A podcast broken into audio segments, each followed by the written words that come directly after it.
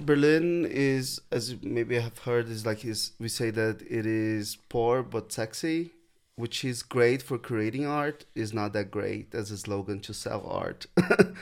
So it's not like Berlin really has a massive group of collectors, just like London or New York, and is not really a destination for buying art in a fair. Well, and this is what I started learning. Like, I had no idea. I'm a foreigner. I'm from America. I've lived in Middle East. I now live in Prague, and everybody keeps talking about Berlin, Berlin, Berlin. Oh, you need to go exhibit in Berlin. Oh, your market can be in Berlin, blah, blah, blah. And now that I'm here in Berlin, everybody keeps going, yeah, Berlin is not anybody's market. It's great for producing art, so it's fabulous to be an artist here. There are lots of great opportunities for exhibiting here, but there's very, very little financial support beyond government grants and residencies and things like that as far as actual sales. This is not as robust a market as London, Paris, etc. Yeah, exactly. Yeah, that's very true. Yeah, but then you can produce. For producing art, it is amazing because you're still in a big city. There's the excitement of it. But this is even a complaint from local galleries. Recently, Johann König from the König Gallery, he published an interview with, I think it was Die Welt. It was about 2-3 months ago. And one of his big comments was that the taxes are so high. Not so high, but they're higher than in New York. So an artist that he represents that has a studio here, collectors might be buying New York. You know, and he's like... I heard this, yeah. Yeah, and he's like, why? Why? That's not how it's supposed to be. Like, so the artist is in Berlin. My gallery's here. But for the collector, it's cheaper to buy in New York. Yeah. So... Well, I've even heard that even around the EU as well, like Switzerland. And there's a particular one like Art Basel. Mm-hmm. No taxes there. So people would generally sort of wait or prepare to buy when they're at some Basel art fair kind of thing rather than buying at their local gallery. Yes, yeah. I don't know. Yeah, but then you have to be aware that the kind of work that you're going to find is very different. Well, also, it seems there's like... in transport taxes or some sort of tax that's paid for bringing work into Switzerland. Okay. And okay, yes. And then if you sell the work, you might recover. Yeah, some sort of fee that you like. Yeah, I don't know anything about this stuff. And I assume you don't either because you're not a gallery. No, I'm not a gallerist. But I sometimes when I create, like right now I'm working a show and... Yeah, so that I'm helping with the transport as well. Okay. And the tax inside. Because at the same as well, so it's great. No one wants to, in the art world, we all want to talk about their work. And then when we think about transport and taxes, it's quite boring. No one wants to talk about it. Oh, no, but... I want to talk about that. I mean seriously. No. That's the point of the podcast is to talk about the things that people don't talk about. Okay, cool. That's what I want to talk about. We could talk about your philosophy and wax on poetically all you want, but that's not really what I want to learn or know or understand, because that's the stuff, quite honestly, you can do an interview with any magazine and they'll ask you these beautiful poetic sort of like, oh, what's your inspiration? How do you do all this sort of stuff? This podcast, the idea of this is basically... I'm from America. I was born and raised there, trained there. Mm-hmm. And then I moved to the Middle East and so I learned the different markets. And then I came to Europe and I thought, I was like, great. Okay. I understand how the markets work. I know 2 continents. This is a 3rd continent. I should be able to do this well. And I got here and I realized I know nothing. The market is completely... Now, I don't know if it's my fault because like the more I've been doing this podcast, I've started learning. I went into academia, so I'm a professor, and I think by me moving myself out of the actual industry, I lost touch with all the changes and the growth and the evolution of the market, and I have absolutely no idea how it works now. I knew how it did work 30 years ago when I was trained. Sure. But it's so different now. Social media, even just the interconnectedness of the EU and the VATs and all the insurance and all these kinds of things that people didn't talk about even 20 years ago. Mm-hmm. Yeah, but also the magnitude of the market has changed. It has. There's so much money in it. And there's also so much different tiers in the art world. Because if you think about the art world, that is the blue chip top-notch auction houses world. And that's what everybody reads in the news and all this. Yeah. Like this, yeah, this is what everybody thinks the art world is. Yeah, definitely. Definitely. Which is not. It's just like the point of the iceberg, really. There's a lot of things interesting happening all the way down. But of course, it is very hard to grasp or hard to put everything in a box. Because it's the same as saying, oh, what's the market for marble? The market for marble, you know, it's probably, even though it's a very simple thing to point out, marble. But if you think about Italy, it's different from the US, that is different from Brazil.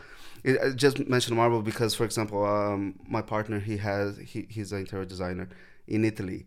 And he had a client who told me, oh, I want like polished cement all over my bathroom. And he said, oh, actually here, it is more expensive to have that than to have everything marble, because the quarries are all around there. Interesting. And for the cement work, you have to bring a guy from Milan because it is in the south of Italy. Right. And suddenly, something that is so like, oh, of course, marble is gonna be more expensive than cement. Right. Anywhere. But then when you start going into the details and location as well, that changes. Yeah. It's not. So if it's like that for marble, imagine for art.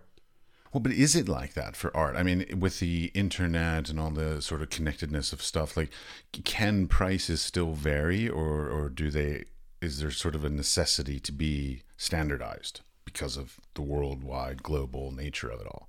No, I don't think it's about being becoming a standard. It's more about being a shared culture. And artists, in my opinion, artists that can somehow touch on cultural points that are universal, or they can give messages that can be easily translated across the world. Maybe they have the chance to speak to a not only to a broader audience, but also develop story, like bring narratives that are interesting across cultures. Yeah, but there's always ways to, you know, you can keep going back and forth. But when we think about the high market, like the high end of the market, when Christie's were offering the Salvador Muri, they didn't use the word Christ. They only described it as the male Mona Lisa, and that was because they were aiming for an audience that maybe is not Christian, that iconography does not directly speaks to them. So they decided, and the people with the most money. Yeah, maybe like they're targeting for international audience, because when we think about that kind of work, you only have about like 100 people really that would maybe bid. But then, so it's interesting, right? That's something that is so clearly, like from a Western perspective, such a clear way to describe the work, like Christ, they decided not to go through that route at all. It's all the little games we play. Oh, yes, yeah. And then we can say that, or at the same time finding what is shared between all cultures and saying that art being like a new religion almost, then you can say, it's funny that the male Mona Lisa is more powerful than Christ, or is a better selling point. Well, yeah, it's got that commonality, or at least has the opportunity to be more approachable by a wider range of people if you get rid of some sort of a charged word, a kind of like thing like Christ kind of thing. Because, I mean, it would be the same thing if somebody said, I don't know, another big religion, Buddha. Like they called it the male Buddha kind of thing. But, I mean, it would just have that, again, that sort of stigma to it, both positive for some people and negative for other people. Yeah, or just like... if not negative, but then you don't connect directly to it. But then as a contrast, just so I don't forget. Yeah, go ahead. There is, so just recently, I don't know if you made it to the Julia Stoschek collection here in Berlin, but she's presented this artist, which is called Wang Shui, and is a collective, but they don't open up how many they are, where they're from. It's just the name of it, so there's no date of foundation. Because even with collectives, often it's so easy to find the list of the participants who is part of them. But with them, they don't do any of that. And it's just interesting because in a way it is claiming a non-national, like they deliberately decide they don't want to be pointed down to a specific culture. well, and not even a gender or anything like this. I mean, any sort of the traditional pigeonholes that we place artists in, kind of thing. Correct. Yeah. Yeah. Nice. Okay, actually, I want to skip back because generally I start the podcast, which we didn't do this time, but please pronounce your name correctly for me. Well, I'll pronounce my name Bruno Silva, but Bruno is an easy name, like it's quite international, so I'm happy with any kind of Bruno in Italy or Bruno in France. So Bruno in Germany. Bruno, okay. Yeah. And so I often will ask a lot about a little bit about backgrounds because I'm always interested, how do people come to the arts? Because it's not your standard life choices basically to go, yeah, I'm going to be an artist or work in the arts. So family, was your parents and siblings, or was it a teacher that got you to the arts, or some life experience? Like, how did you end up sort of coming down this path? Yeah, so the romantic story is that when I was 7, I was in school and we were looking through a Caravaggio book, and my teacher told me, oh, you have to imagine that these paintings, they're basically life-sized. And in that moment, I was like, okay, so I shouldn't be looking in the book. I want to be in the museum. I want to see it. And that for me was a moment where I decided not only to work in the arts, but also to at some point visit Europe or maybe even live in Europe. Where were you? Born? I was born and raised in São Paulo, Brazil. Oh, okay, cool. Yeah, and I moved to Germany 7 years ago. All right. And you were how old? I'm 33. Yeah. So yeah, so that's the romantic story. And very romantic. And then when I was going to university, I wanted to study sociology. But then my parents were just concerned about career options. I understand. Yeah. And then I studied economics, but economics of culture institutions. And I wrote my thesis was about positive externalities of museums and how if you don't wear socks, you are fine if all socks producers close, because you don't use socks and you don't wear socks anyway. But museums, they are different. Even if you don't go to a museum, you still feel that museums are important. They play an important part on our culture, and that's because of positive externalities, and which is something very hard to grasp in economics, because it's something. Pronounce that again. Positive externalities. Externalities. I mean, that would be. I've never heard that phrase before. I mean, maybe in English there's other terms for it. That's like a straight up translation from Portuguese.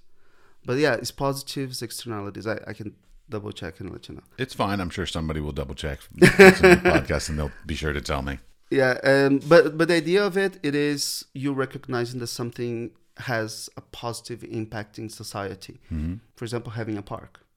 You know, instead of having another building. But not only that, but it has a positive impact on society, even if you don't like it. Exactly. Or engage with it or use it or whatever it is. Like, exactly. I mean, I can sit here and say like, oh yeah, I love all the little pocket parks, like little neighborhood parks all around Berlin. Now, I have not gone and sat in any of these little pocket parks throughout Berlin, but I appreciate that they're there. Exactly, yeah. Yeah, and that's the idea. Yeah, I've never heard anybody say, museums, we don't need them. I've heard people say museums, we shouldn't give them so much money, but nobody says, I don't think they should be there. Yeah, correct. And there are people who, they might not even go to museums, but they still recognize the importance of them. Absolutely. So that was when I studied. And then after that, I moved to Europe. And since then, so I came to Berlin, working with other things. And then after 3 years, I decided to go to London to study art history, and did my master's also in art business. All of it was good. Yeah, that was amazing. Yeah. That was all at Sotheby's Institute. Interesting. You're the second person I've spoken to who actually took some classes there. Oh, really? Yeah. Cool. Yeah, they offer like a full range of courses. I was there for 2 years with the master's in the art history, which was really great. I mean, London is a wonderful place to learn about art and contemporary art. Absolutely. And since then, and then I came back to Berlin. Yeah. So, okay. So with all this training and all this background, why out of all the potential things within the art world, did you choose curator? Well, I am a curator and art consultant.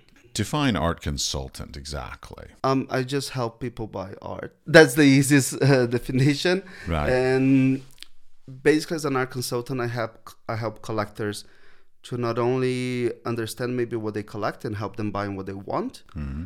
but contextualizing their collection within a broader art world mm-hmm. and showing them other works that they might be interested in. And overall, so there's education is a big part of it, and also prices. So how much is this a good price for this kind of work? Yes or no? Or maybe you have something that is in the range of 50,000, but then you want something that is a little bit smaller, but it still has a narrative. Mm-hmm. Is it still part of the same body of work, but the same feeling to it, if you like? And I just help them to navigate like this. Details of the art world. Okay, I'm fascinated by this because, to me, you're this sort of random unicorn. Because a gallerist, I can go to a gallery and I can see a gallerist is the person sitting behind that table right there. Yeah. I can see an artist. I can go to a studio. The person in the studio making that's an artist. You all, these consultant curators, you blend in, you're camouflaged. Like, we can't pick you out of a crowd. Like, yeah. So to be able to find one of you all and be able to say, like, actually ask you questions, it's incredibly difficult because we don't know how to find you a lot of times because there's not like a database. I mean, there are some databases, but they're not like, it's not as obvious, let's say. You all are a little bit more behind the scenes, much like collectors. Collectors are very hard to get in touch with because a lot of them, quite honestly, don't want people to know they collect. Sure. So you're in that same realm. To me, as a professor and as an artist, you're this like camouflaged person that could be wandering around the streets and we never know who you are. Yes. And as an art consultant and as a curator, I like working with young artists because I find that, if we look back in art history, everyone that made the mark was because they were working with their contemporaries and creating networks. And as a consultant, I'm working with such a high point of the market that I don't really have the chance to engage deeply with the artists. All right. So my big question, how do you find, for both of these roles, so like curator, how do you find new, young, quality artists? As a consultant, I'm probably more interested in how do you find clients? Well, that's that's a very good question. It's a tough one. Yeah. No, it's definitely is not that easy. Okay. So as a curator, I find artists really through friends and friends of friends. And I do visit some project spaces, but to be very honest with you, the most artists that I work with are artists that somehow we create a kind of friendship. Right. Or they have come through like a friend.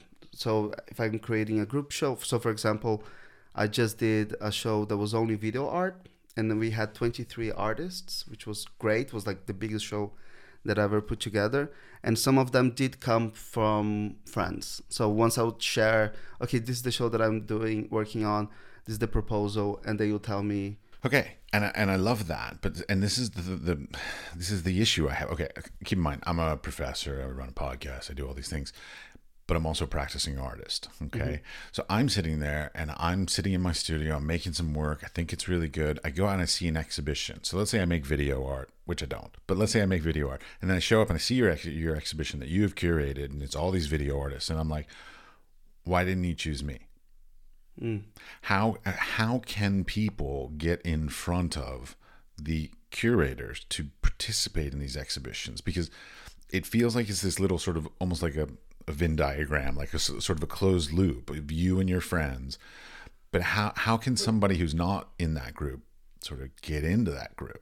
I mean, but it's hard, isn't it? Because for example, for this one, I did share on my social media and I said, okay, this is a very soft open call because I'm not going to do open call for a show that has very little funding and the artists are not being paid. So I wouldn't reach out to an artist that I think that is very talented that I would love to include in the show to propose a show that he's not gonna have anything out of it, really. Right. I understand. So then when you're doing with your friends, it's very easy to have that communication. Like, okay, you want to be part of this? Great. If you don't want, that's fine as well. Some of them came up with like new pieces, which was something that I was not expecting from them.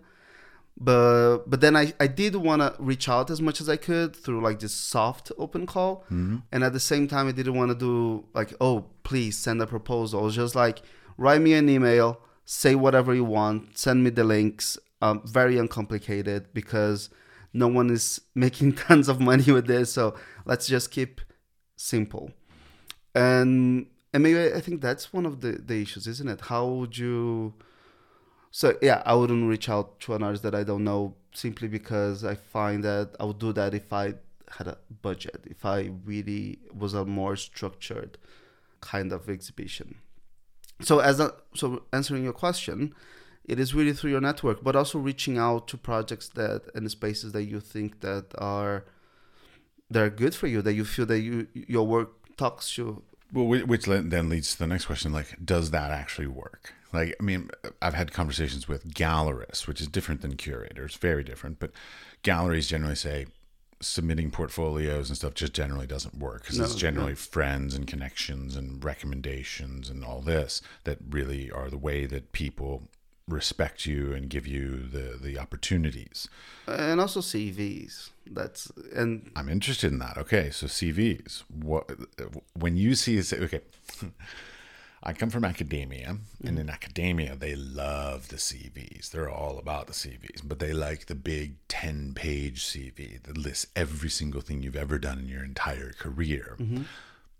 As a curator, is that what you want to see? No. As a curator, for me, when I said that, I said more about the galleries. Oh, yeah. But if I'm creating a show for a gallery, so for example, now I'm working on an exhibition that's going to open at the end of November, and the CV, it is important not only because it then becomes a dialogue. You know, what's the next step for the artist, rather than, especially when it's like a middle. Because I know the business of galleries is becoming more and more difficult. So for a gallery, maybe it might be interesting to show an artist that is from Brazil, and it already has a solid market there, but haven't had a show in Europe. Mm-hmm. Rather than grabbing someone that just left university and has no history, that have not been granted any prize or have never been in a residency. So yeah, so that also comes into play. So you're really looking for like a good, strong track record of a history of exhibiting, potentially selling, etc., that kind of stuff. I can see that the gallery would look at that, and also collectors. So collectors, they most of them, they are not that. For them, the market sort of starts in the gallery, but for the gallery, they have to somehow select the artists, you know? And also there's such a massive range of artists working out there. There are more active artists in New York alone than it was in Italy during the Renaissance. So I believe that, but it also, I believe that people are being very liberal with the word artist these days. Yeah, well, good, and actually that's good. Well, and there are more mediums as well too. That's another thing too. Mm-hmm. Back then, it was just pretty much sculpture, marble sculpture, and painting. Yeah, and I wonder if there was like a conceptual Renaissance artist that just everyone ignored it, and then he died out. And then they burned his work, so we don't know about it. Yeah, but the heretic. Yeah. But what was I saying? Yeah, so of course the CV is always important because people will check who did you study with, all that thing. Really? Now, is that important? Who you studied with? Well, I think it can be if it is relevant. If it is not, you just move forward. But yeah, like I don't put any sort of who I studied with on my CV, but that's because my school I studied with like. There were three different sort of primary professors, and I didn't study with any one of them. I studied with all of them. Mm-hmm. So that I couldn't put all three because that would look like I didn't actually study with any one, but I couldn't really say any one of them was super influential on me. But here in Europe, it is very important. They very much emphasize the lineage of your education, your mentor. Like, this is a very important part of your CV and your training and your reputation. Yeah, and if you have something there, everyone uses it. So, for example, Douglas Gordon, who is like a tremendous artist, he studied with Susan Hiller And she actually was the one who told him to experiment with video art. Mm. It's just it's just like a nice footnote. Even with an artist that is as big as Douglas Gordon, that's still quite kind of like a good entrance, like not suggestion, but it's a good way of talking about his work. Just making that little nod to where he studied. Or like Sean Scully, who spent some time in New York, if I'm not wrong. So yeah, I think that at the end, all of this comes together, and all of it definitely influenced somehow in the price, but also which galleries are going to represent you, or what kind of shows do you going to be invited to be part of. Mm-hmm. What about artist statements? How do you feel about them? How important are they? The artist writing about his own. I think they can be good. They can. There was a show by. There's a show up now, Khalil Gibawa, and there's a text by the artist, which is nice. No, I'm sorry. I don't mean like that. I think it's a great thing to.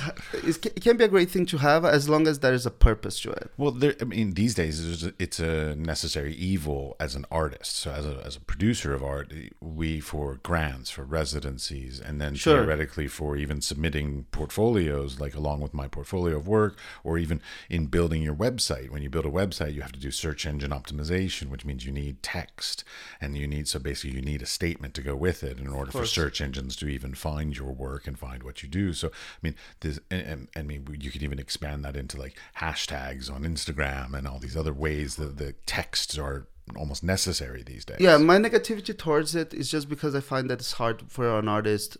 When you talk about your own work, you definitely need to make a certain decision making of which themes do you want to brought it up. And when it's a third person writing, then that's fine because that's their view on your work. Mm. When it's you doing it, that can be problem. I find that a little bit problematic. So imagine that you write a statement that is all about the aesthetics of the work. Suddenly you close the whole door on maybe the politics of the work. Mm. Just because you didn't bring it up doesn't mean that it's not there. But once it's like an artist statement, it's just I find it very conclusive. Almost. Okay, so if I'm a practicing artist, so I mean, I'm just using myself as a proxy for everybody listening to this. So somebody who's a practicing artist, should I write my own artist statement, or should I basically sort of get a curator to write or assist me in writing, or whatever you want to phrase it, in a statement to accompany my work? I don't know. It really depends. Also depends on the kind of work that you're showing. If you find, and that's for everyone, if you're an artist, get 5 artists that you really admire that are active now and look at their website. Some of them don't even have websites. I know this. And some of them have websites that have no text at all. Like they just have their name and an email address or a name and a phone number, and that's it, and zero text. Exactly. And if you ask me, I mean, as a young artist or an artist that is not represented yet, if you tell me, should I spend time writing proposals for biennials or should I write text for my website? I will tell you, spend that time writing applications for biennials and open calls, because you're going to get so much more out of that. You know, if you have Venice Biennale on your CV, it is better than 5,000 words on your website. Sure. Okay. That's great recommendation. But that's also my opinion, you know, doesn't... This entire podcast is your opinion. It's fine. Don't worry about it. So, but it's a good recommendation, basically. So it's like, if the choice was spend time, money, energy, effort, whatever, on a marketing tool, like let's say social media or a website or something like that, versus putting something in that could give you sort of a leg up in your career, such as a grant, a residency, or a proposal for an exhibition or anything like this. Really, artists should be spending more of their time on the latter. I believe so, yes. Unless the first comes very naturally for you. So the Instagram thing, I find it quite impersonal and to like just the imagery of the work, but for some young artists, it works really well because they're fluent in that language. It does feel like sometimes it's a different language. I mean, I'm 46 years old, so like to me, I'm still learning this language of how to use these social medias effectively. Yeah, but at the same time, you don't have to. You know, for example, Asia is I'm saying as my personal experience, Asia is a very important market. There's great collectors there, mm-hmm. but I don't speak the language, and I also don't speak the culture. So I could put the 10,000 hours in and become a specialist? I could. Do I want to? Maybe not, because I already make the leap from Brazilian, South American culture to European, German, Italian, and English culture. And I might just then stay on that area, because if I also try to reach out too much, then you spread yourself too thin. Which is another good advice, basically. Like, don't spread yourself too thin. No. You know, yeah. I often tell people, in my students, is basically specialize. Become a master in something. Choose a thing and be the master of that thing. Yes, definitely. And also for artists is, if you have an idea and you do your first body of work on that idea, keep doing it. Because, you know, it needs time to sink in and to mature. It's funny. I actually was talking with a consultant at one point in the United States about the career trajectory of an artist. Basically, you should not. Some artists believe, like, you do a series, and when you're done with that series, you then basically pick up and do a completely different topic, a different thing, and you do a completely different series.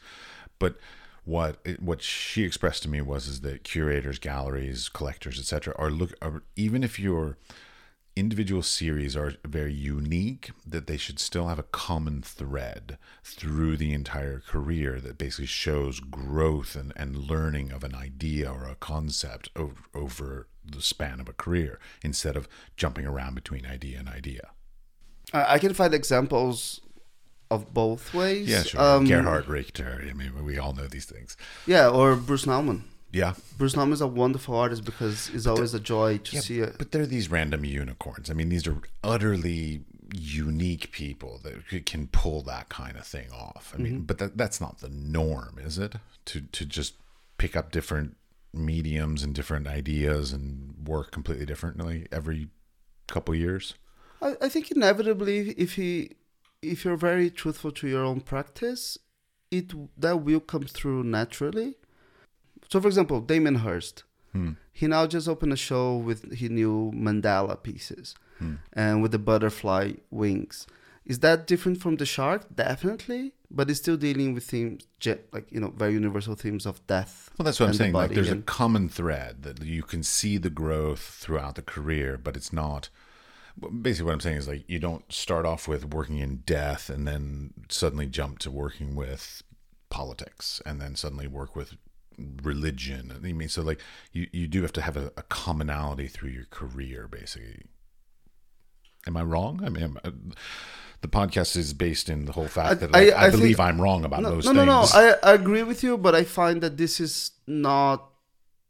That's just a natural consequence by the fact that you are an artist and you are creating all the works yourself or the concepts of them. So this will inevitably come through somehow.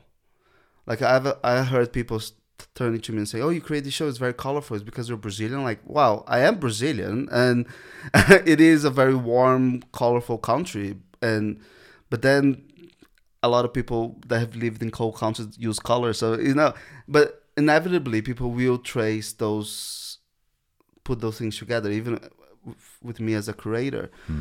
But I wouldn't say to an artist that overthink that. I would say, think about your series, think about new ideas, and that the rest is just a consequence. Because we have brilliant artists who found, like, one thing that they do really well, and they just kept doing it. Like On Kawara, for example, he made his own practice based on that one idea, and that worked. But a lot of people also might fall into the trap of, like, if they feel like they need to be doing one idea, that they don't evolve and they don't grow and they don't get basically what better. I mean, I guess whatever word you want to put to it, but don't grow. I mean, because you have to continue to be evolving throughout your career. You can't literally just, like, find something that you do really well and just to keep doing that exact same thing your entire career. You have to. Unless that becomes in itself, this, like, with On Kawara, that was his statement. Yeah, it would be horribly ironic, yes. Yeah, or Rachel Whiteread. I do not know these people. Okay. So, yeah, so it's okay, but I'm sure the listeners will know them, or they'll look them up and they'll be marvelous. Yeah, so Rachel, for example, what she does is that she casts houses inside out, basically. Mm. And she kept doing that for, like, to this day, but with change of materials, change of objects. But anyway, she found her niche, and conceptually is still interesting for her. Mm-hmm. So you can see it has to be genuine in both ways if you decide to do something completely different as well. For example, Bruce Nauman is one of my favorite artists. Mm-hmm. And I love going to when he's a solo show, because it doesn't feel like a solo show mm-hmm. when you have Bruce. And his editions are also wonderful works. Yeah, I think it has to be genuine. And if it is genuine, then the message will come through. But the market does love some consistency, of course. That's what I'm getting at. Well, and I wonder about that, because people say like, oh, it's becoming a global market, but I'm getting the sense through these conversations that while this is my theory that I've come up with, it is a global market. Of course, nobody can see me with doing my hand gestures here, but I'm making a really big circle. So the global market, but it's not really global. What it is it's a series of smaller markets, regional, local, whatever markets that are overlapping like a Venn diagram. And through the overlap of the regionals, it feels big, but really it's not like one single market. It's a series of smaller markets that just happen to overlap more than they have in the past. That's my theory. Yes, which is, it is, art is a representation of culture. And we do have now a global culture, but that's for very few. So we can say, are we becoming global as human beings?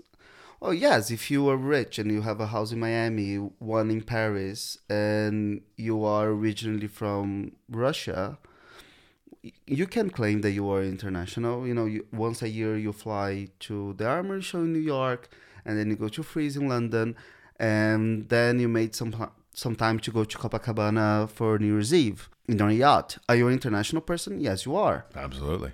Is that the reality for most people? No. No, it's not. No, I mean, most Americans don't even have passports. They've never even left the country. There you go. But then if I open a magazine, you know, what they are talking about, like those lifestyle magazines, they're not going to talk about the guy who doesn't have a passport and where he goes for his coffee. They will talk about this global trotter that it is now in a yacht in Rio. Mm. Yeah, so it's just not that easy. There is a global market, yes. There is global artists and global collectors, yes. Mm. But we cannot foreshadow the importance of local scenes. Right. So, for example, I have a very good friend who also has a podcast in Copenhagen. Really? Yeah. What's the podcast? Go ahead. So the podcast is called Contemporary Culture Copenhagen. Okay. And my friend Brandon, he actually started it because we studied together at Sotheby's, and then he moved to Copenhagen and he wanted to unravel the art world. Sounds familiar. And he decided that, maybe doing a podcast is a way to get to talk to the right people, but in a casual way, so it's not too much pressure, and he just really wanted to learn. And he had been doing quite well with that, yeah. Yeah, how long has it been around? About 2 years now. Okay, he's way ahead of me then, all right. And when did you start? 6 weeks ago. 6 weeks ago, wow. But yeah, okay, September, yeah, because you have a lot of posts already. I'm a busy boy. Okay. Yeah, we're currently doing 2 a week. Okay. As far as putting them out, because quite honestly, I have the time and I can get around to talk to people. So mm-hmm. I have it sounds bad, but like I have a very leisurely lifestyle. All my jobs, every job I have is online. Okay. So I can easily travel. I can easily take a day off here and do a bunch of podcasts because I can just make up the work tomorrow because mm-hmm. it's all online. Of course. So yeah, I have a bit of a unstructured life, which lends well to being able to do this. That was great. Yeah, that was very good.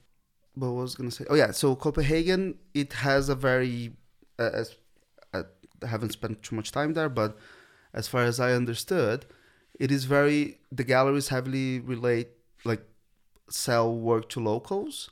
And the locals, they're not particularly collectors. They're not buying all the time. Mm-hmm. But they do save up. And once a year, they go to a show and they find something that they really love. And that's their like the present to themselves. So they are collectors, mm-hmm. but in a more smaller personal scale. Interesting. But the galleries, they do heavily relate on this kind of purchases to carry on with the program. Or if we think about Brazil, the market is very close, you know, because the local galleries represented local artists selling to local collectors. Well, and I've often wondered about that, because when people talk about art markets, we hear stuff like these days, we hear Asia, Europe, America, Canada, even a little bit of Africa now is starting, but I hear nothing about South America, like nothing on the international market. But I just don't hear the conversations going on there. I'm quite certain there is a robust market there, but it doesn't feel like it's expanded as quickly or as efficiently as some of the other markets. Because it's a very self-contained market. Okay. And oddly enough, we don't have a lot of publications in Brazil, which is a shame, and I hope change in the near future. So it becomes a very closed art scene, which is basically impossible to, you know, you have to be there, you have to speak the language, and then you start to discover what's happening. But we do have like big galleries. So for example, Menswood, they are international gallery now. Or Fortes Daiola is also a very recognizable gallery, showing at Frieze, you know, all the big art fairs, they're always there. Mm-hmm. And the Brazilian, especially the Brazilian art scene, so it's not Latin America as a whole, but in Brazil has a very respected modern contemporary art scene, because we do have the second oldest biennial in the world.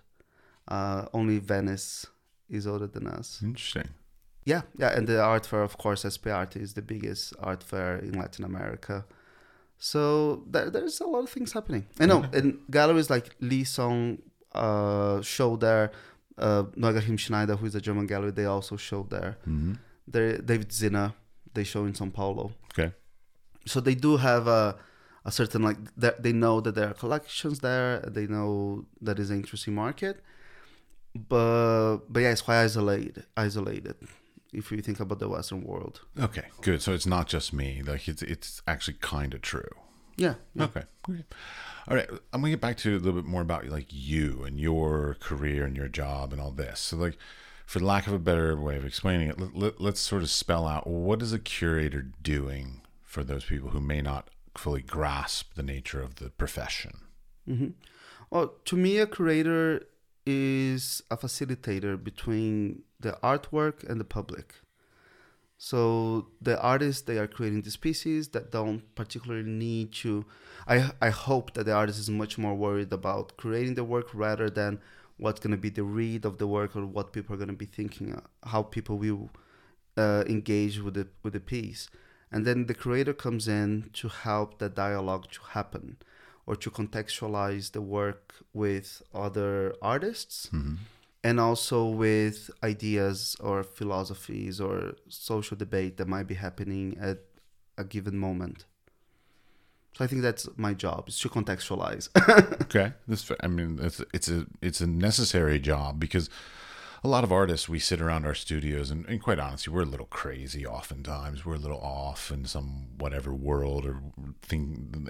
And we have a very difficult time explaining our work or contextualizing it for the bigger market, or any market for that matter. I mean, you know, there's so many artists that have works that they've produced and they're just sitting in their studio and they just never see the light of day, because their personality just is not maybe social enough or eloquent enough to sort of get out and convince people or whatever to appreciate what they do. Mm-hmm. It's unfortunate, but true.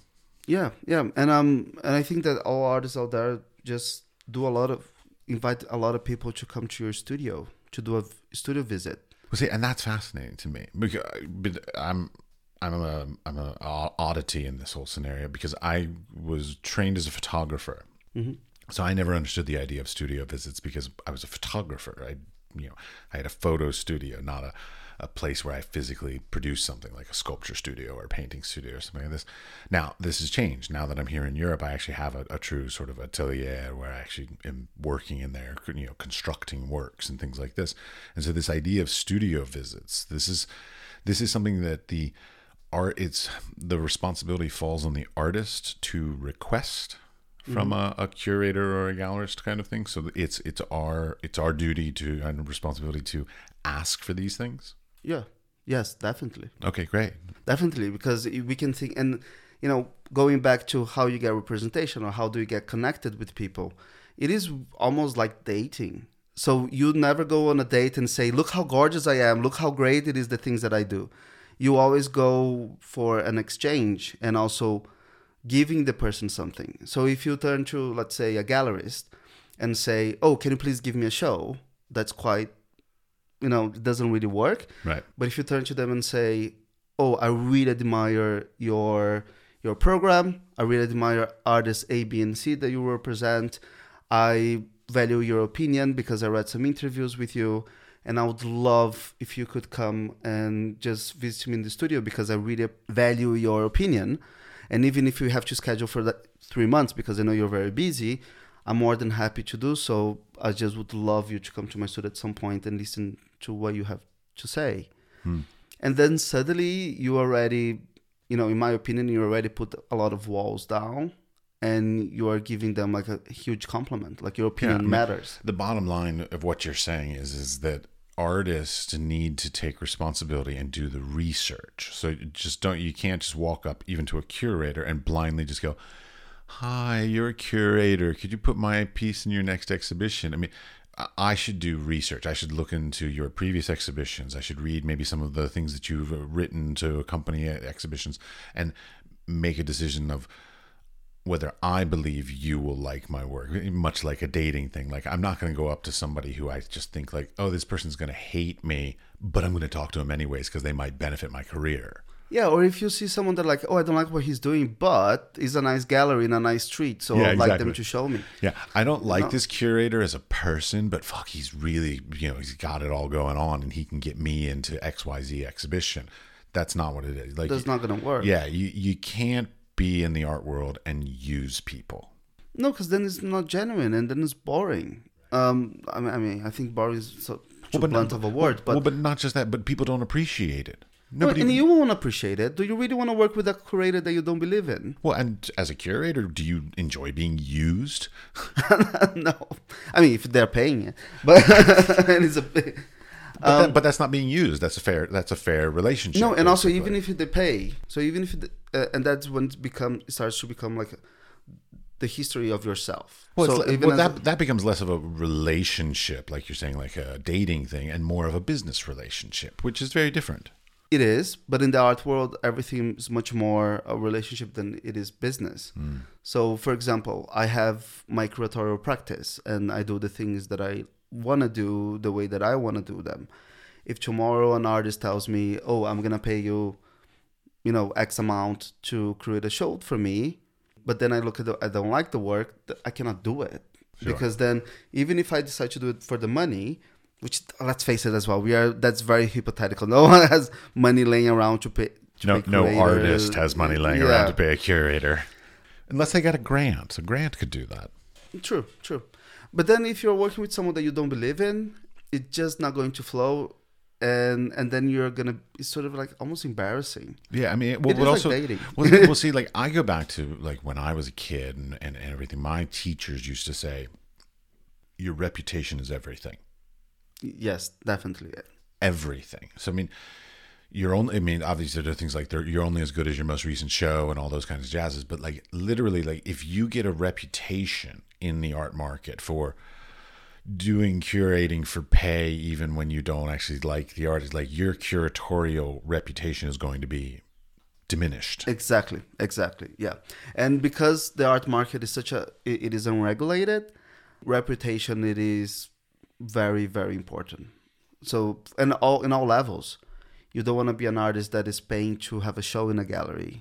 No one wants that. I've never even heard. That's just absurd. I mean, the fact that artists are some of the people who have the least amount of money in the entire arts industry. Why would you charge artists for anything? Because they're the ones that are actually making the products that everybody else is making money off of. Yeah, but what does happen more, not commonly, but There are a lot of galleries that might say, oh, I can give you smaller galleries or project spaces even. Yeah. And they might say, I'm more than happy showing your work, but I don't have funding. So can you transport the works here? Can you get the works here?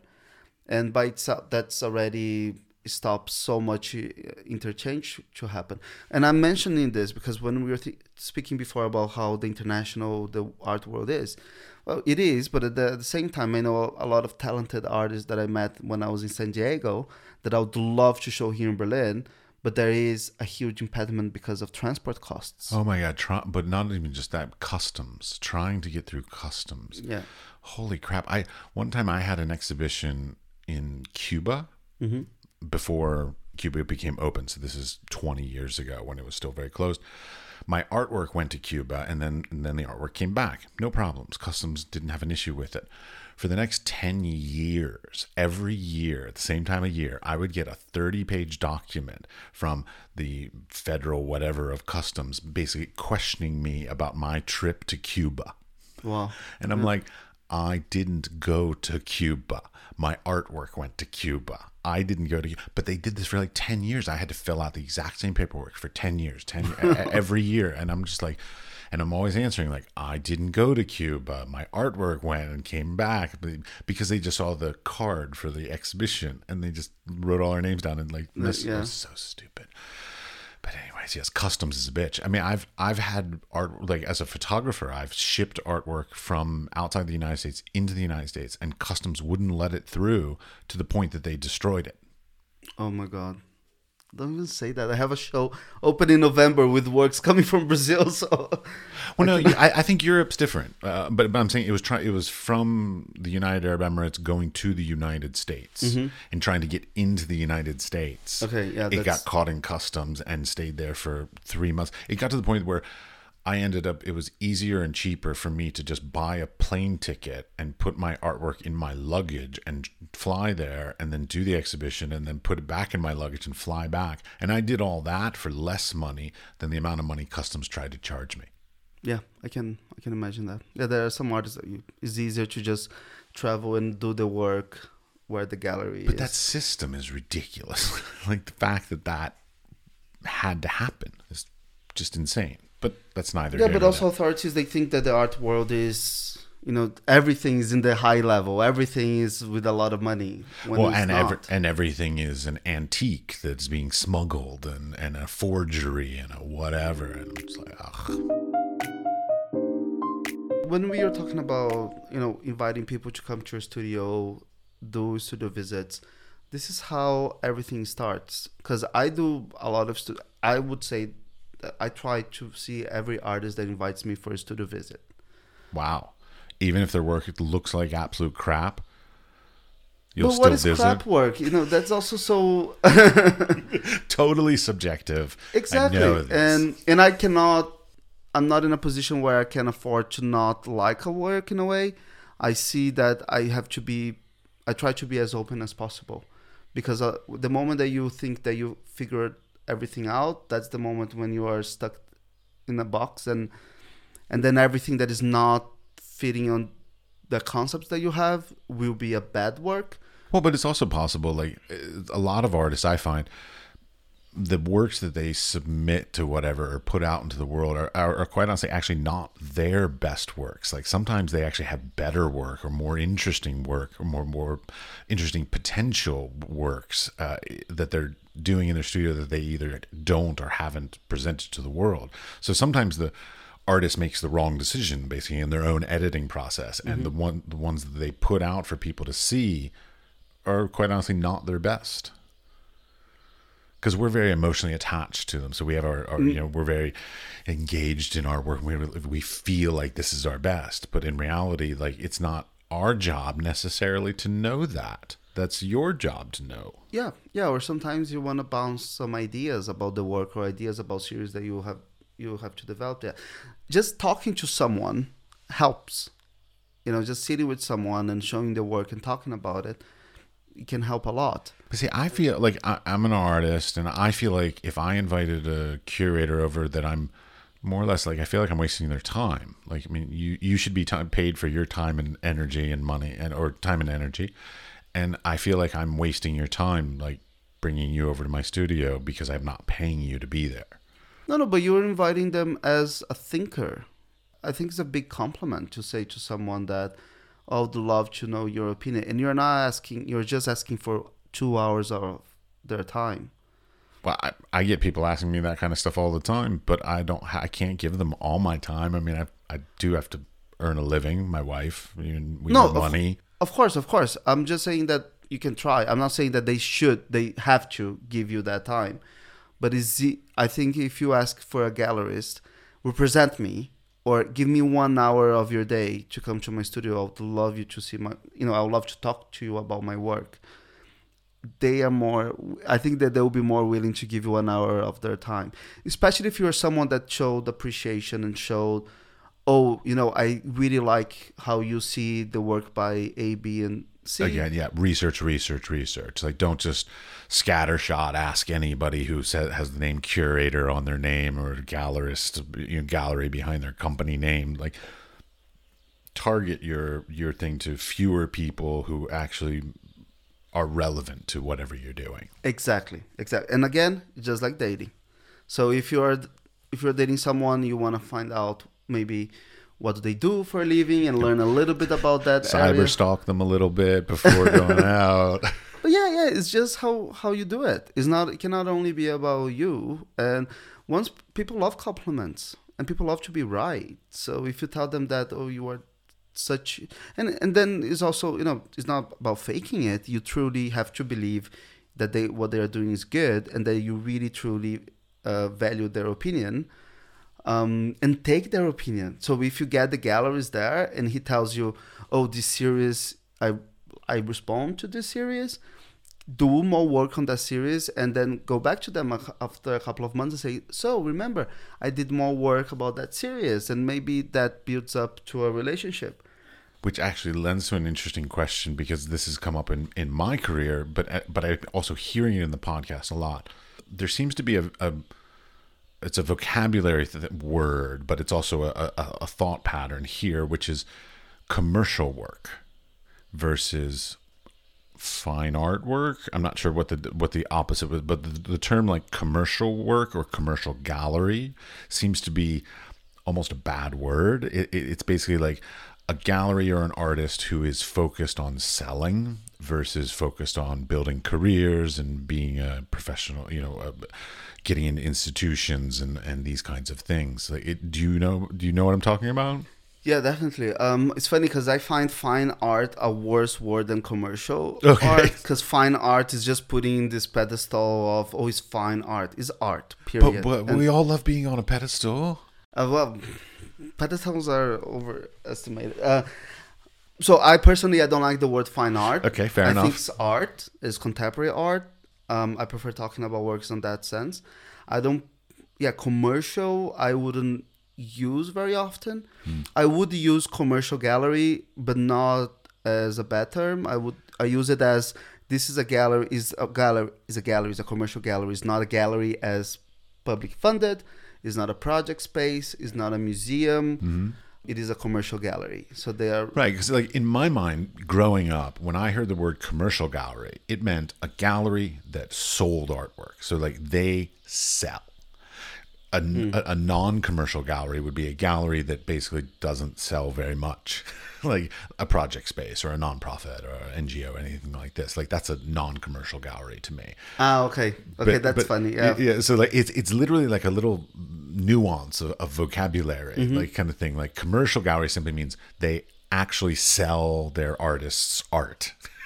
Yeah, for me, commercial gallery is a gallery right. that is ready to sell the work. Well, they're more focused on that. Like that, they're more sort of just churning through selling art versus putting on amazing exhibitions that may never sell a single piece. Like no, I think as long as it is private funded and it is ready to sell, if they are showing work that is not particularly domestic.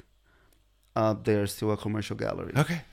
So, for example, Victoria Miro in London, they are known for selling mostly to institutions, but they are a commercial gallery. Right, because they're still selling. Yeah. Okay. Yeah. Or for example, Marlborough Gallery, the last time I was in their Chelsea space, they had our artwork. There was a smell, and there was a smell of money. But that was to be sold. You know, you could buy an edition of that smell. So you smell like money.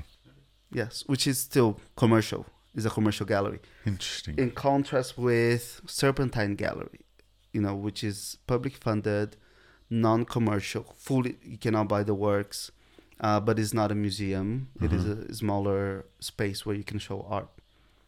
Okay, along that line, years ago, again, like I'm always comparing like when I was being trained in the arts versus what's going on now, because that's the thing that I don't understand, what's changed. Years ago, and even up until I started this podcast, curators, I put on this very high pedestal. They sat in their ivory tower. They were in like, you don't question them. They are the absolute pinnacle of the arts industry, because they were the ones that decided who got into galleries. They were the ones who decided who got into museums. Like, these were the gatekeepers of the magical kingdom for artists. Yes. Now, recently I've heard that there's a trend that commercial galleries, so we'll use your vocabulary on this, commercial galleries are hiring curators to curate the exhibitions and offering them percentage of sales instead of a salary or a stipend or whatever. Mm-hmm. Is that true? Oh, that can happen. There's a way of being... But see, to me, that taints the purity of the curator. Because now the curator is focused on, well, I'm going to choose to exhibit these pieces because I believe they'll sell better, rather than they're the best work by the artist. No, because then it's only, I think it depends more on the gallery, because maybe the gallery gives you enough freedom that you can do whatever you want to do, and they are actually what they might be looking for. I think that the commercial gallery, it is a great space to experiment with new work or bringing up projects that maybe, and of course, again, we are talking about the very high end of the market, because if you are a small gallery, hiring a curator or not doesn't make a big impact. Right. But for a bigger gallery, when they decide to engage with a curator, they are going to probably bring artists that might have had shows in biennials or big project or big museums even. Mm-hmm. But then the gallery becomes a space for experimentation. So, for example, it's not a curated show, but the Ai Weiwei exhibition that just opened here, they are wonderful pieces, and some of them are quite small, and it's the kind of work that, if it is in a museum, you might overlooked, or you might have one of that series, while in the gallery, you have that new body of work all laying down in front of you. Mm. So they have about 5 or 6 pieces. And moving forward, we might see them in institutions, but we're going to see maybe 1, 2, not of the 6 of them. Right. So the way that the commercial gallery becomes then a space for a new body of work to being shown in a very unique way. And for viewers, it lets you get really close to the artwork as well. Something that you wouldn't be able to in a museum. Right. But my question really is about the... being paid a flat fee as a curator, so that therefore it's not about the selling. So that's the part that. But to me, it's the same. Because even if it is a flat fee, the flat fee still is the calculation that the gallery is going to do based on the projections of the sales. Right. But I mean, what happens if you do curatorial work and there are no sales, but you took a percentage?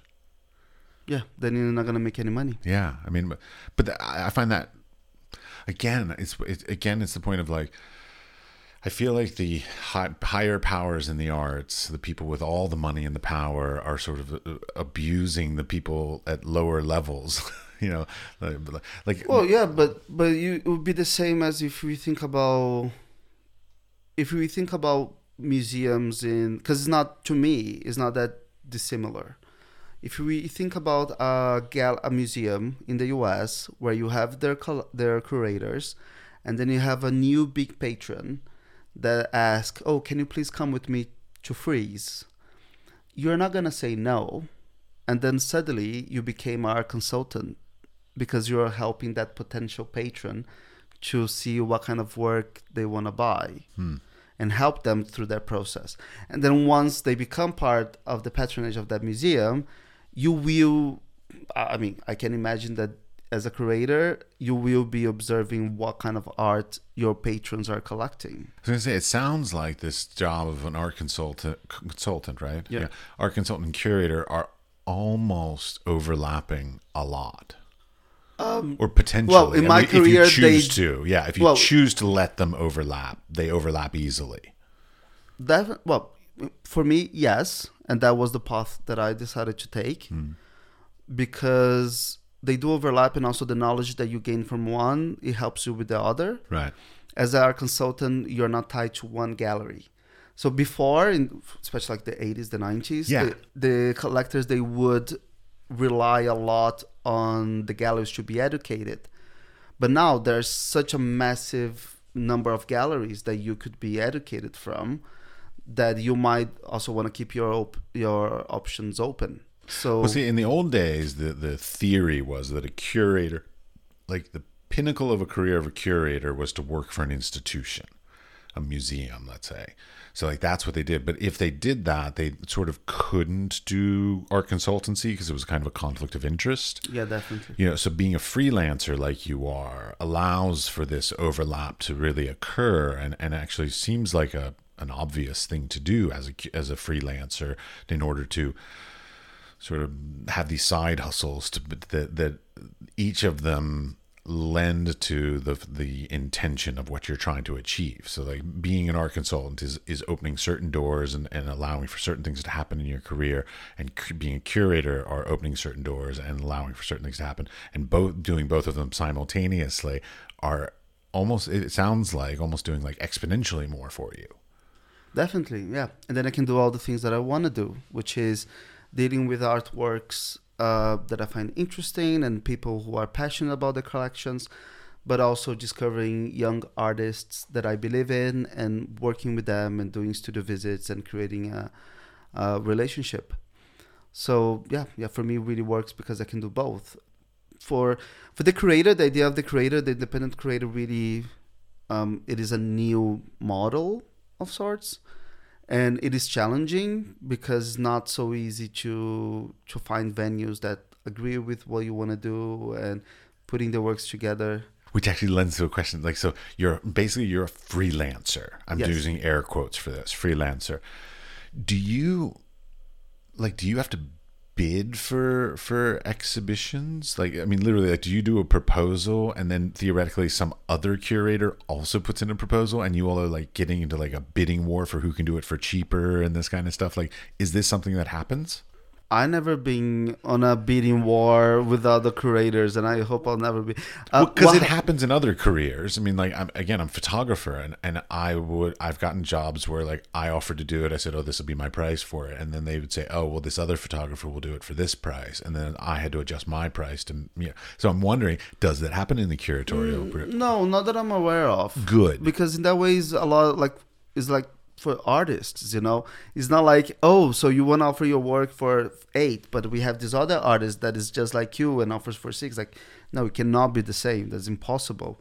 For curatorial proposals, the same. What does happen is you might need to submit a proposal, and maybe because English is not my mother tongue, I do find writing a good way to put out my ideas in a very controlled and clear way. You're very eloquent. You shouldn't be concerned. You're doing beautifully. Thank you. But I do like the writing, so I always write proposals, and even for galleries or project spaces that have been invited to, I would still write a proposal and say, this is what you're expecting from it. Are you happy with this? But answering your question, not bidding wars, but proposals, open calls, and in that way, it's not that different from artists, right? So you and this is something I find fascinating. So you will sit back and there'll be an open call for curatorial things, and you'll sit back and you'll say, okay, well, I'm gonna propose an exhibition for this space. Mm-hmm. Where do you even start to figure out what to propose? Okay, usually I think about the space. So the exhibition needs to be a response to the space, to the city, and to some kind of idea that is around us now. And why is that important? Why that exhibition now? Why this works at this given moment? So that's usually what I go for. So, for example, the last show that I created in San Diego was called Parallel Screens. And it was somehow a response to the way that we consume moving image in our everyday lives that have been shifted from television, which is very passive, to almost an active way through YouTube, Netflix. We can control the way that we consume content, and it's always a one single channel. Mm-hmm. So we can. I find fascinating how we can maybe go on YouTube and just skip from one video to another every 5 seconds. And at the same time, the same person, we sit and binge watch a TV show for 10 hours. I find that fascinating. My wife does the skipping between videos, and I'm the binge watcher. Yeah. And it always depends on the content, but we do have a lot of control. And then when we think about the black box in the gallery, is the opposite. You have no control. You don't even know how long it is. You don't know if you're in the beginning or the end of it. And I wanted to do something that sort of it has a connection with those ideas. And the show was 2 screens, one in front of the other, 2 hours of content. And before every piece, you have, and always the same artist, and before every piece, you know the duration, the title. So in a way, it's easier to navigate, mm-hmm. and you make a decision of, can I stay for the 2 hours? Or am I willing to? Yeah. Are the chairs comfortable? Yes, yeah.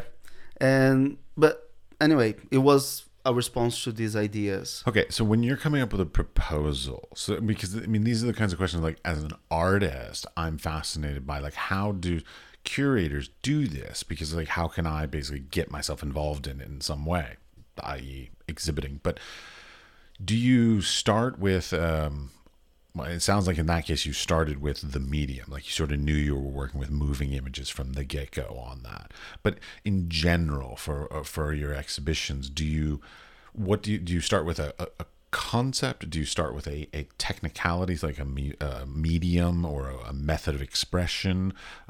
Like, what are the first thing you think about, second thing you think about, third thing you think about? Like, does it have an order?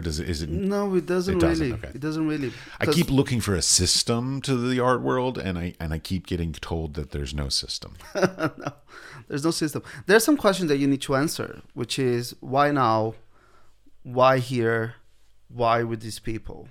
And what is the connection? But and again, the creator I see as a facilitator. So you have to create some kind of, not narrative, but connections with the works that sometimes is a very clear one. And that clear connection can become an entrance point for the visitors to get into the show, to something that is a little bit more loose on the theme. Because also as well, I can...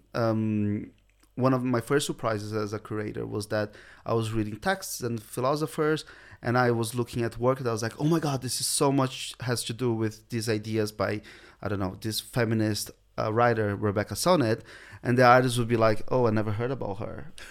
And yeah. You know, and then you're like, I get that all the time. People are constantly like, oh, this looks like blah, blah, blah. And I'm like, nope, never heard of that. Yeah. And as a curator, then, okay, so how do I create a narrative that in a way the artist is not even the artist is familiar with, but there's no like set starting point. Darn it. Okay, it's my Virgo in me. I want a system. I want it organized, and it's not. What works for me is proposals that are 500 words. I think maybe that's that's a good like tip. Okay, how do you get that? Because I think 500 words is a one pager, you know, and one pager people will read it. It is. Well, actually, which leads to... So we're going to wrap this up because I'm sure you've got other things to do, and I've got a train to get to. What kind of sort of advice through your own... Potentially, like what I keep... It's funny, I keep asking people, like, give me some advice from either a positive experience you had, something that you feel like people don't understand or don't know that maybe you could sort of shed some light on, or some negative experience that you had that you could be like, stay away from this, don't do that, you know, whatever kind of thing for... whoever. So this could be for potential curators, existing curators, artists, whatever, whatever kind of experience you have, because the idea of this whole podcast is learning from your experiences. Mm-hmm. Well, I think that is very important. It's very difficult to just be honest.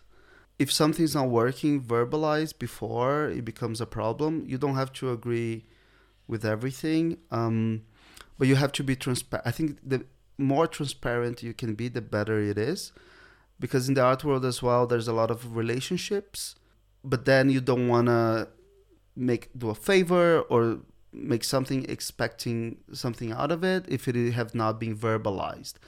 So if you invite, for example, a curator to come to your studio, because he's there, it doesn't mean that he will create a show and include you in it, but that means that he gave the first step towards maybe a relationship, and you have to nurture that. So if you ask for a curator, I have been in situations where, you know, I had a studio visit, I gave feedback, it was a very harsh feedback. And to this day, the artist is, oh, when are you coming back to my studio? And I think, well, when you bloody make different work, you know, when you listen to the things that I told you. Right. So if you, is that old thing of, if you ask for some advice, be ready to take it. Otherwise, don't go through the trouble. Excellent advice. Love it. All right. Last question. Have you listened to the podcast yet? The whole podcast? So you know the last question. No, I don't know. I never heard the whole thing. Okay, they're long. I know, I understand. It's fine. I don't take offense. The final question I ask everybody, because the idea of the podcast is learning how the contemporary art world works, mm-hmm. I decided to come up with a quantifiable result that I'm trying to achieve through the learning experiences that I'm having through these conversations. Okay. So that quantifiable outcome is that I'm asking everybody for advice on what I can do. So this is literally me as the proxy for everybody that's listening, but I will do this, and whatever you're about to tell me, I will actually do it, and I will include it in the podcast with complete transparency. Okay. Good, bad, embarrassment for me, doesn't matter. Everybody will be involved in it. I want your your advice on a step that I can do to get a piece of my artwork on exhibition in the Museum of Modern Art in New York City. Oh, wow. Okay. To get in MoMA. You could easily equate it to Tate Modern or any other large institution is the idea. So like a good, top tier institutional museum. Just on exhibition. I don't need to be in the collection. Just one piece. Okay. So I'm not being selfish. I'm not saying solo show. I'm not saying anything like that. Well, one piece on exhibition. Well, you need to get yourself into a collection by one of their patrons. Excellent. That is something nobody has said yet. And get the newest one, the youngest one. That's excellent advice. Nobody had thought to go down that path yet, so that's good. Cool. I like that. I hope that the patrons are not going to be angry at me. But yeah, because they are collectors. So if you get one of those collections, it's good to have someone inside that knows who you are. Sexy. Yeah, I mean, everybody comes at it from a different angle. So like that's a unique angle that I had not heard yet.